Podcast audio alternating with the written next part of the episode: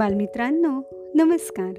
मी विजया गायकवाड आणि आपण ऐकत आहोत कथा संस्कार माला आजच्या गोष्टीचं नाव आहे वाघोबाची गोष्ट. लेखिका आहेत ज्योती देशपांडे आणि ही गोष्ट आहे किशोरच्या जुलै दोन हजार एकोणीस या अंकातील. चला तर मग ऐकूया आजची गोष्ट. आज रविवार असल्यानं नाश्ता आटोपताच सारी मुले शालमलीच्या घरी जमली. तिची आजी सगळ्या मुलांना कधी रामायण महाभारतातल्या कधी शिवाजी महाराजांच्या तर कधी विविध शास्त्रज्ञांच्या व देशभक्तांच्या गोष्टी सांगत असे.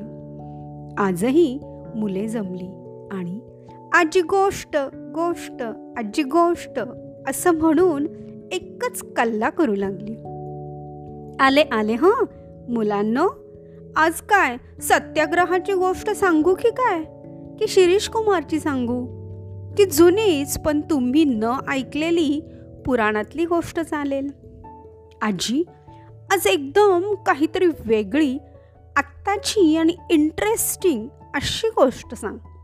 मृण्मयीने म्हटले. जरा विचार करत आजीनं म्हटलं. बर आज वाघोबाची गोष्ट ऐकूयात. यावर आजी आम्ही वाघाची गोष्ट ऐकायला काही लहान नाही बरं का? मुलांनी एकाच सुरात उत्तर दिले. हो हो आज मी तुम्हाला आजकालच्या वाघाची म्हणजे बिबट्याची गोष्ट सांगणार आहे. जुनी पंचतंत्रातली नव्हे बरं का? मुलांनो तुम्ही इतक्यातच ठाण्यात भरवस्सीत बिबट्या शिरल्याची आणि त्यांनी घातलेल्या धुमाकुळीची बातमी वाचली ना? हो तर मी वाचली. बाप रे! बिबट्या सरळ एका इमारतीत मग एका मॉलमध्ये शिरला होता. वॉचमन आणि इतर लोकही कसले घाबरले म्हणे? आपण तिकडे असायला पाहिजे होतं यार ध्रुव आणि त्याचे दोन मित्र म्हणाले. इथे बसून बोलणं सोपं आहे बाबा. तिकडे लोकांची जाम टरकली होती. त्याने तर एका कुत्र्याला पण मारले म्हणतात. नितीश म्हणाला अरे मागे वर्ष दीड वर्षापूर्वी ठाण्याच्या हिरानंदांनी सोसायटीत पण बिबट्या शिरला होता. माझ्या आत्या आणि काकांनी समोरच पाहिला होता. रोहितने सांगितले हो हो मध्यंतरी पुण्यात एन डी एच्या जवळही वाघोबाने दर्शन दिल्याने लोकांची घाबरगुंडी उडाली होती. अजून दोन मुलांनी पुस्सी जोडली आणि हे बिबटे सरळ आपल्या वस्तीत घुसून प्राण्यांना आणि कुत्र्यांना मारतात. माणसांवर हल्ला करतात म्हणजे काय? हे फारच झालं हं? अजून काही मुलांनी आपले मत मांडले. तेवढ्यात राधा म्हणाली अरे माझ्या आजीच्या जवळच्या गावातही असाच एक बिबटा शिरला. त्यांनी गाई गुरु तर मारलीच पण तो बिबट्या तर गावातल्या एका छोट्या मुलीलाही पकडून नेत होता. पण गावकऱ्यांनी खूप आरडाओरडा केला आणि हल्ला करून त्या बिबट्याला पळवून लावले. आपल्यातच जर हे बिबटे मारणार असतील तर त्यांना सरळ शूट करून मारायला पाहिजे ना? अनुज म्हणाला. मुलांच्या अशा गप्पा ऐकता ऐकता आजीनं मुलांना विचारलं काय रे? बिबट्यांना मारले पाहिजे असं तुम्ही काही जण म्हणता. सांगा बरं ते बरोबर आहे का? आजी पण ह्या बातम्यांमध्ये गोष्ट काय ते सांग ना ग. मृन्मयी जरा कंटाळत रागावून म्हणाली. अगं हो हो ह्या वाघांना मारणं बरोबर का याचं उत्तर द्या. म्हणजे तुमची तुम्हालाच हळूहळू गोष्ट समजेल. बरं का? नाही आजी त्यांची मुद्दाम शिकार नको करायला. हे बरोबर. पण ह्या जंगली प्राण्यांनी आपल्या वस्तीत का बरं यायचे? जंगलात राहावे ना? आपल्याच घरात येऊन आपल्याला मारायला लागले.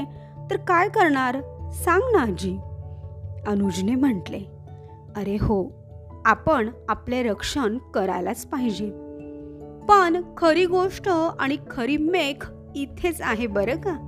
मुलांनो तुम्हीच जरा विचार करून सांगा की हे जंगली प्राणी आपल्या वस्तीत यायला लागले की आपणच हळूहळू करत त्यांच्या वस्तीत घुसलो. त्यांच्या जमिनीवर जंगलावर अतिक्रमण करत आपल्या गावच्या आणि शहराच्या सीमा वाढवत गेलो. आपणच तोडलेली झाडे झुडपे जंगले ही सर पूर्वी त्यांची घरे होती हो ना? जसजशी आपण जंगल आणि झाडे तोडत गेलो ते अजून आत जाऊन राहू लागले. पण बेसुमार वृक्षतोड करत आम्ही जंगल तोड करत आपली सिमेंट कॉन्क्रीटची जंगले उभारत गेलो. जंगलाच्या अजून आतल्या आतल्या भागात जाता जाता त्यांना जागा अपुरी पडू लागली. झाडे जंगले कमी झाली. साहजिकच पाऊस कमी होत गेला. पानवठे सुकत चालले.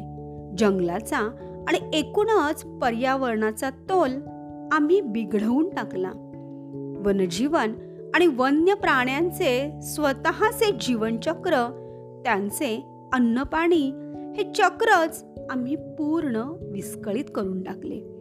त्यांचे आसरे आणि घरे आम्ही आमच्या घरासाठी वापरात आणू लागलो. आता तुम्हीच सांगा ते आधी आपल्या वस्तीत घुसले की आम्हीच त्यांची घरे जंगले आणि झाडे नाहीशी केली. शेवटी ते तरी जाणारच कुठे? तुम्हाला आवडेल? उद्या तुमच्या चार खोल्यातून तुम्हाला दोनच खोल्यात राहा किंवा परवा म्हटले की एकाच खोलीत राहून दाखवा. आवडेल? तुम्हाला तुमचे घर कोणी उद्ध्वस्त केले तर आवडेल? अरे म्हणून आपले वनरक्षक वन अधिकारी प्राणीप्रेमी हे या वाघोबांना आपल्या हद्दीत ते घुसले तरी शक्यतो अपाय न करता इजा न करता कौशल्याने पकडून जंगलात किंवा प्राणी संग्रहालयात सोडतात. बरं का? आजी कळला तुमचा मुद्दा? आणि आजच्या वाघाची गोष्टही. पण मग आपण करायचे तरी काय? हम्म. अरे तुम्ही शाळेत पर्यावरण विषय शिकता ना?